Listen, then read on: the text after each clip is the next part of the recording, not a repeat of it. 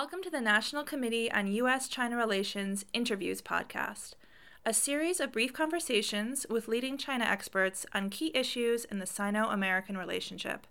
For more interviews, videos, and links to events, visit us at www.ncuscr.org. Welcome to our speakers and viewers. My name is Margot Landman. I am Deputy Vice President for Programs at the National Committee on U.S.-China Relations. When we began thinking some time ago about a program on the U.S. troop withdrawal from Afghanistan and its implications for Sino-U.S. relations, we had no idea of the state of crisis we would find ourselves in today. Fortunately, we have with us now three experts who will help us to understand the current situation and what may happen down the line. Our experts include Niva Yau, joining us from Bishkek, and Derek Grossman in Los Angeles. Moderating will be Daniel Markey, Senior Research Professor at Johns Hopkins SAIS. His latest book, published last year, is entitled China's Western Horizon, Beijing and the New Geopolitics of Eurasia. Very apropos. I will turn the floor over to Dan, who will introduce the speakers and begin with some context to set the stage for the rest of the discussion. Dan, it's all yours. Great, thank you, Margot. It's a real pleasure to be able to moderate this conversation today for the National Committee on U.S.-China Relations. What I want to do is briefly introduce our two speakers. Their full bios should be available on the website. First of all, we have Derek Grossman. He's a senior defense analyst at RAND. He served for over a decade in the intelligence community, including at the Defense Intelligence Agency. He's an adjunct professor at the University of Southern California, and his work appears regularly in The Diplomat, as well as in other major publications. And we also have Niva Yau, who is a researcher at the OSCE Academy in Bishkek, Kyrgyzstan. She's a fellow at the Eurasia Program of the Foreign Policy Research Institute in Philadelphia as well. And her writings on China's relations in its Western neighborhood have been featured in a wide range of international publications and news outlets. She's originally from Hong Kong, and she has been based in Bishkek since 2018. So welcome to both of you. To kick things off, I'd like to just try to set the scene. Obviously, developments in Afghanistan are moving very quickly. We've seen really shocking developments on the ground, at least from a Washington perspective, over the past few weeks, culminating, of course, in the Taliban sweeping into Kabul this past weekend, unopposed at that point by government forces. The Afghan government effectively collapsed. President Ashraf Ghani fled and has since reemerged in the UAE. U.S. policy has shifted pretty rapidly to focus almost now entirely on humanitarian evacuations, beginning with U.S. personnel and other international officials, and now increasingly focusing on Afghans who have worked closely with international partners over the past two decades. For their part, the Taliban appear to be consolidating their control over the country, or at least trying to. They have put down some recent protests out in the countryside and in some of the cities, and have announced an amnesty for former government officials, as well as their own plans for forming a new government, a government that will be based, they say, on Sharia law and definitely not on democracy. But the situation remains fluid. It's not clear how the Taliban will actually govern at home or what sorts of relationships they're going to have with the rest of the world. And that's mainly what we want to talk about today. We have a particular focus on how a post-America Afghanistan is likely to relate to China, to understand better the view from Beijing, and to understand better how the already difficult U.S.-China relationship is likely to be affected by developments in Afghanistan. So let me kick things off with first a question to you, Derek. We all know and have heard for a very long time about China's principle of non-interference in the politics of other states. But in recent years, Beijing has really seemed to play games with both the Afghan government and the Taliban, as well as other segments of Afghan society. And so for you, I'd like to, maybe you can play around with this and try to figure out or interpret what Beijing has done, what it's actually trying to accomplish inside of Afghanistan, whether it's remained true to this claim of non-interference, and whether, if you push a little bit further, whether it can, if it has been non-interfering so far, can it afford to stick with that moving forward? Yeah, thanks, Daniel, and thanks to everybody for hosting this event. So yeah, I would say that you're right, you're absolutely right that China's official policy is one of non-interference, but it's highly debatable whether they have been non-interfering in Afghanistan over the last few years. I mean, of course, we saw last month on July 28th, the Taliban leadership were invited to China for high-level discussions, and you know it's not the first time that happened. In 2019, the Taliban also visited China. You know, unofficially, there have been contacts dating back many, many years. So China's really sort of been preparing for this exact moment, if it ever came to pass, and of course it did. And so now China, I think, feels. It's still pretty nervous about Taliban leadership. They can't exactly trust the Taliban. Will the Taliban do what it says in terms of making sure Afghanistan does not become a future hotbed of terrorism that could affect external states, including China? Even though the Taliban's saying all the right things right now in their first ever press conference a couple of days ago, for example.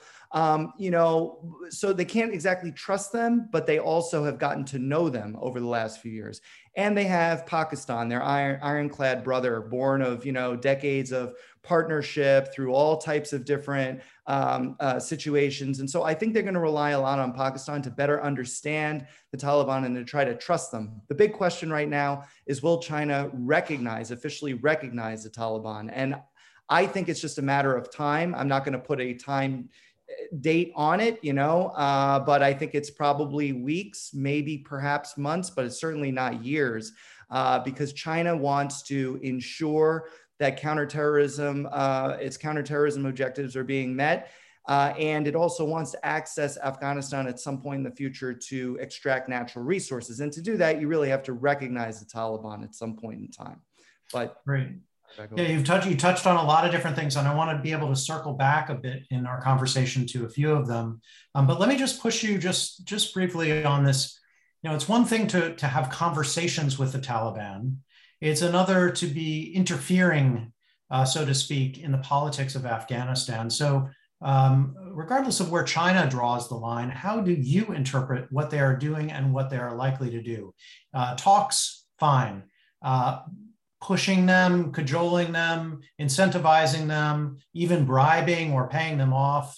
How far do you think China will go to push its interests in this way in Afghanistan?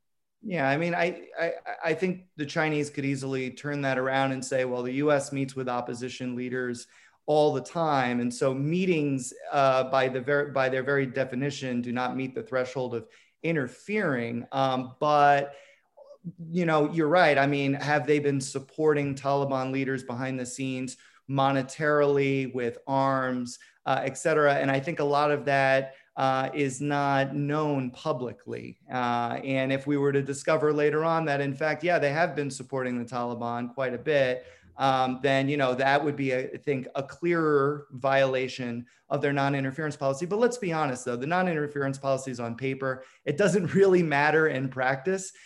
China uses non-interference as a way to kind of differentiate itself from the US and from other countries it believes in the West that are interfering in mostly authoritarian nations worldwide.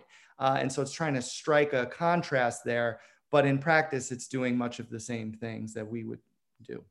Good, thanks. Yeah, Niva, I wanna bring you in now and get you to speak a little bit about a recent conversation that got a lot of attention between Foreign Minister Wang Yi and Secretary of State Blinken, when they talked about Afghanistan earlier this week. And my read of at least the Chinese reporting here is that it was clear that Wang Yi took it as an opportunity to criticize US policy, certainly in Afghanistan, but also, as is commonly done, to criticize the United States for efforts to, quote, contain and suppress China. So it might not have been the easiest conversation. But at the same time, They talked about ways that the United States and China might be able to at least coordinate, if not cooperate, on a variety of interests in Afghanistan. So I wonder, you know, what you make of the phone call, but also what you make of the potential for that kind of cooperation. The tone of criticizing the US is a very commonplace that now we see with whichever diplomat that is giving out a speech around the world. So this is no exception. But regarding Afghanistan, at this moment, the United States and China have one shared position. And that is that both countries want Taliban to establish an inclusive government, including the former Afghan government, and also Taliban assurance that they will not harbor other international terrorist groups. And Wang Yi was very clear about having more dialogue and actually work with the US on this to prevent a new civil war and also humanitarian crisis in Afghanistan. But on the other hand, the options for China to actually stay engaged and work with the Afghanistan situation do not necessarily align with the US options. China will most likely work within the mechanisms of the Shanghai Cooperation Organization to cushion the effects on the region and in Xinjiang on issues relating to radicalization of Islam, such as foreign fighter recruitment and weapons trafficking. Next month, we are expecting a formal signature at the SCO Head of State Summit in Dushanbe, Tajikistan, where Iran is going to sign on as an official member of the SCO. This now is going to allow for an all-round encirclement to contain the most immediate effects resulting from the international terrorist groups in Afghanistan. But in the case of SCO, the US actually has one option to use institutions such as the OSCE to work with the SCO. In fact, actually since 2016, there has been a closer relationship between SCO and OSCE in Central Asia, where SCO officials have been sitting at OSCE conferences and workshops, learning how the OSCE deals with terrorism and radical Islam issues. While being a majority European organization, the US is a member of the OSCE and should empower and expand the work. Interesting. So you touched upon some of the mechanisms by which the United States and China might at least indirectly coordinate on counterterrorism inside of Afghanistan. But one of the points that Wang Yi also made was a point of criticism about the United States for changing its stance on ETIM in Afghanistan. And that raises the question about whether the United States and China, even when they say the word terrorism, whether they mean the same thing. I'd be curious what you, Niva, what you make of that on that point.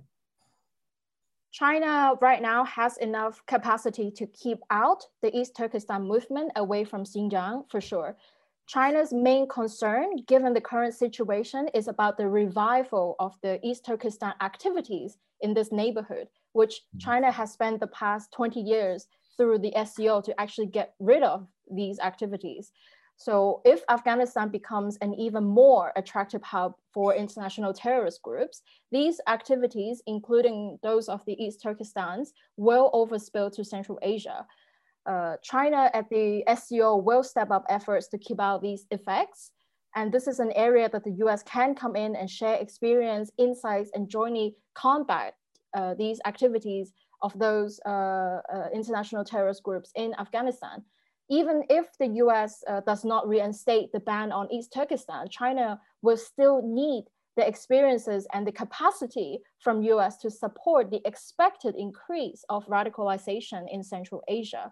This cooperation will be valuable to US to maintain presence in this region and continue to work with allies in Central Asia, such as Kazakhstan and Uzbekistan. Interesting. So you made the point, you would say that ETIM is a serious threat, or at least perceived that way by China, and that maybe cooperation or learning from the United States could be helpful there. Derek, let me toss this back to you. I mean, do you see ETIM as a real or potential real threat to China? Is Beijing correct to fear that a Taliban-led Afghanistan will be a major security threat to China, or is this overblown? And to what extent, coming back to the cooperation with the United States, to what extent do our differences over Xinjiang and the broader issues of Uyghurs and separatism in China, how do those differences play out in terms of our views on Afghanistan? Yeah, so I mean, whether ETIM actually exists or not, I think is a point of huge controversy between the US and China. Right out, you gotta look at the history here, right after 9/11, as kind of an olive branch to Beijing, Washington put ETIM on the State Department's terrorism list in 2002. But the Trump administration last year took ETIM off, stating that, you know, there was no real evidence that the group even existed anymore. So, but Beijing at least thinks it does exist. And so that is, you know, I think fueling a lot of their concerns about what just took place in Afghanistan and how the Taliban may support ETIM going forward. One of the things I saw recently, and I thought this was pretty interesting, is the last, at least public, report that the Chinese have produced on Taliban support to ETIM was in 2002, and it cited that there were at least 400 attacks or attempted attacks that were supported by the Taliban, in which the ETIM was supported by the Taliban to conduct attacks in Xinjiang province. So, I mean, the concern I think is real in that sense, but you know, we can still debate about how potent this group is, or whether it actually exists from like a, you know, a Western definitional point about terrorist organizations. But then on your other point about Xinjiang, so I think, you know, it's interesting, US-China relations obviously have really deteriorated in the last few years, but one area in which there was always hope for cooperation was on Afghanistan, because when you think about it, the US and China both want, in broad brushstrokes, stability, right? But when you kind of peel away that onion just a little bit, you find out that the whole situation falls apart, because for China, stability means Taliban or anybody, frankly, who can maintain control of the country. Human rights be damned, okay? And treatment of their own people be damned. The US wants stability, but doesn't want to see the Taliban, you know, take advantage of the Afghan people. And so I think that that's going to be a real kind of dividing line that's going to crop up very, very soon. And it's going to be yet another area of US-China irritation, unfortunately. Great point. Niva, shifting gears a little bit, I know a lot of your work is focused on the Belt and Road, China's Belt and Road Initiative, and the broader questions of economic development in the region. And I guess the question that's on a lot of people's minds is how does this rapid deterioration of the situation in Afghanistan affect China's view of the potential for Belt and Road and how China may go about pursuing this initiative in the nearby neighborhood, the Western neighborhood, in light of these developments. And, you know, Derek earlier mentioned Pakistan, and I think this is a critically important piece of it, because there had been some conversations about, say, extending the China-Pakistan Economic Corridor into Afghanistan. Is all that off the table now? What do you think Beijing will make of this going forward? The first time that the topic of including Afghanistan into the Belt and Road Initiative was around 2016. I think if we end up with a solid Taliban victory, China will not hesitate to recognize Taliban's legitimate political leadership and to go in with a post-war reconstruction. China needs to create an economic leverage to secure an effective communication with Taliban. And Taliban can also use this channel of Chinese financial support to maintain its rule in areas where the Taliban leadership does not have a full grip on. So specifically about the relation with Pakistan, and specifically about, you know, the China-Pakistan Economic Corridor and the Belt and Road Initiative, well, both of these things are all about connectivity. And yes, with a solid Taliban victory, it is very likely to start seeing Chinese companies building roads and connecting more parts of Afghanistan, but this is only a start. Navigating the local dynamics will be very difficult for Chinese companies who want to start working on more expensive projects in the mining and oil and gas sector. Some areas of Afghanistan will get more money than others, and this is going to view a very different local conflict dynamic that China is definitely not prepared for. Both Pakistan and India welcome connectivity projects with Central Asia via Afghanistan.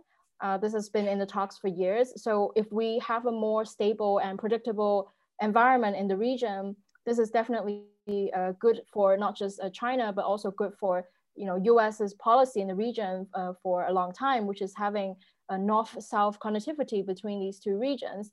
But the problem is for China, working with Pakistan is actually centralized more at the highest level of the government. And it has been stripping away the decision-making power of provincial level governments granted by the local political structure, as well as alienating many local communities on the ground. So this is a dynamic between China and Pakistan right now. And with the Pakistan situation, it's going to make China's ties with Pakistani government even closer. So all of this talk about Chinese investments, of course, is expected, but not expected in the next few months, is in the medium term after we see a more stable situation in Afghanistan. Mm-hmm. Great, thank you.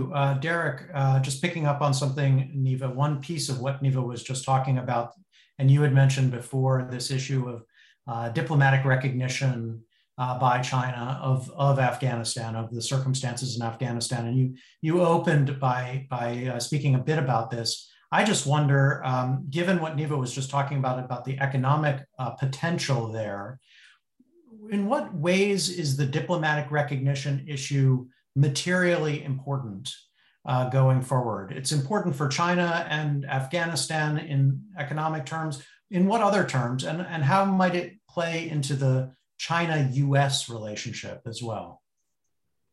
Yeah, well, so before the Taliban took power on August 15th, they had made a series of statements through their spokesman. One of them was that the Taliban would not interfere in China. I'm paraphrasing here, but essentially it was that the Taliban would not seek to interfere in the internal affairs of China. And that was music to the leadership's ears in Beijing, right? I mean, and that's code for we're not gonna mess with Xinjiang. Another statement that the Taliban made in the run-up to them seizing power again was on Chinese investment in infrastructure development programs in Afghanistan. The Taliban said that they are welcomed to help in post-war reconstruction. And so if you're China, you have to think, if we delay on recognizing the Taliban, if we wait months and others jump in, if Pakistan, Iran, maybe Russia, right? What is that going to look like for us? Is the Taliban going to kind of start to reverse those moments of goodwill that it showed before the takeover? And we don't want to get left out of that. So I think it's an important thing that they got to be thinking about right now in Beijing. That's great. Let me now, we've got only a little bit of time left, but I want to talk about the US-China bilateral relationship. And one of the points that's come up a number of times, at least in the media, is a desire on the part of certain Chinese officials, it seems, to draw connections between what the United States has done in Afghanistan and what the United States might or might not do in Taiwan. And this is a pretty sensitive issue, but I wonder, Derek, let's start with you. How should Taiwan view U.S. security guarantees in the light of an apparent lack of commitment to a different ally and a very different part of the world in Afghanistan? Are these things connected, or should we see them as very separate issues? Yeah, I know there's been a lot of discussion about this, unfortunately. I think they're apples and oranges, frankly. We were in Afghanistan for 20 years, trying to build up their security forces to withstand, the Taliban, right? And we decided that we had enough. If China, God forbid, were ever to try to invade Taiwan or anything short, take military action short of that against Taiwan, Taiwan needs to know that the United States is going to intervene and assist it in repelling those attacks.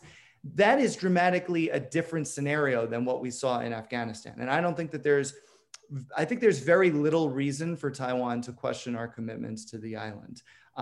There's a lot of other points I could raise, but I'll leave it there because I know we're short on time. No, that's great. Let me begin to wrap up. Niva, you're in a different part of the world, sitting in Bishkek.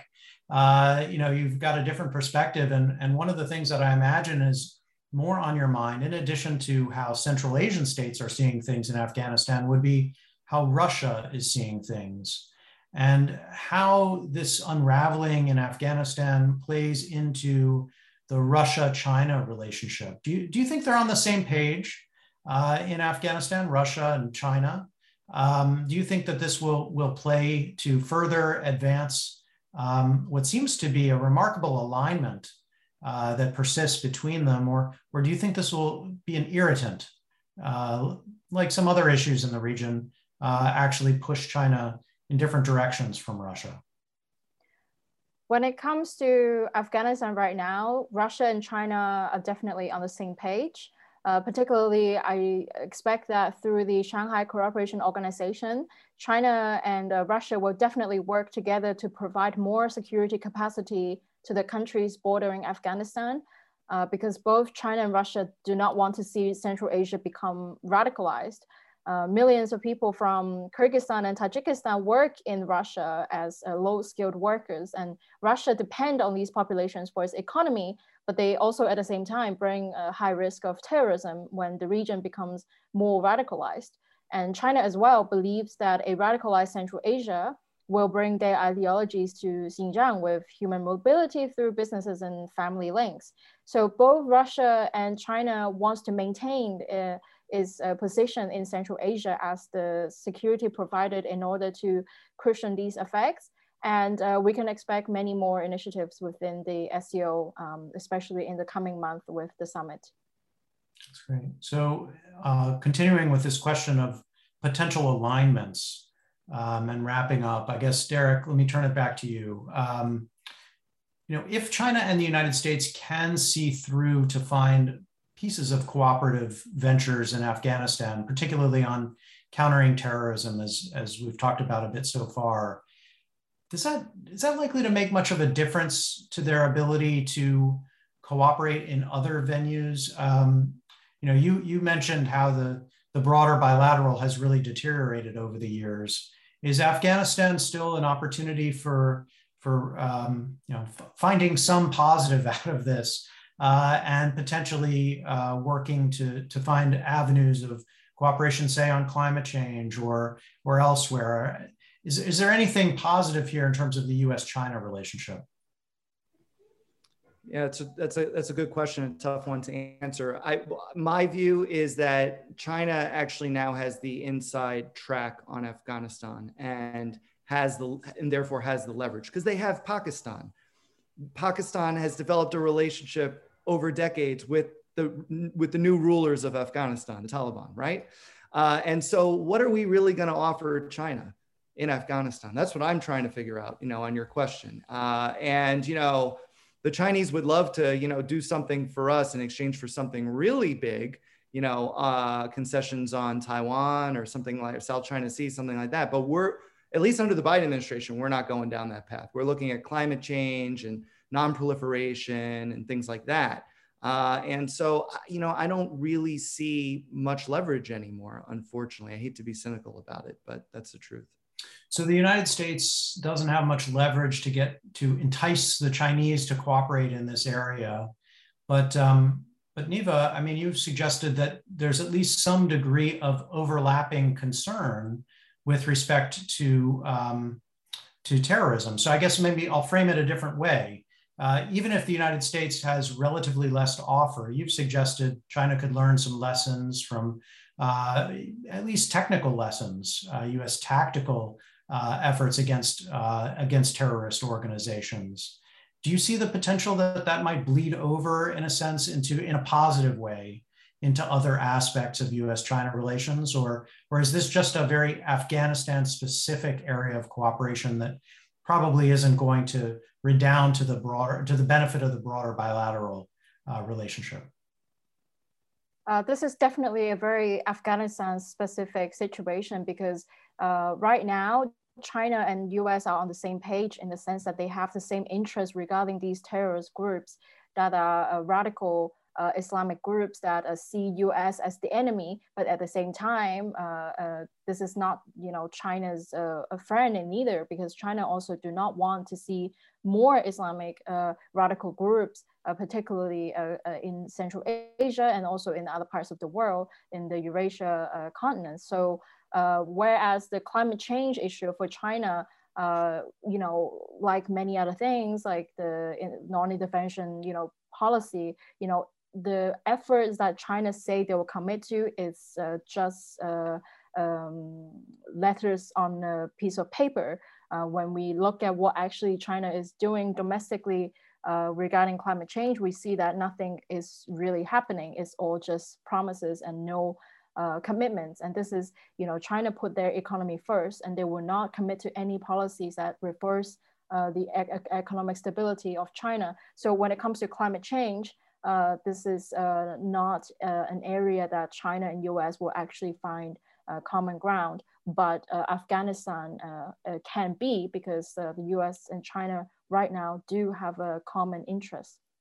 So not a lot of potential linkage there. I guess, again, because you're sitting in Central Asia, I'd be curious to follow up on what China has done very specifically on the ground in the neighborhood in a security sense.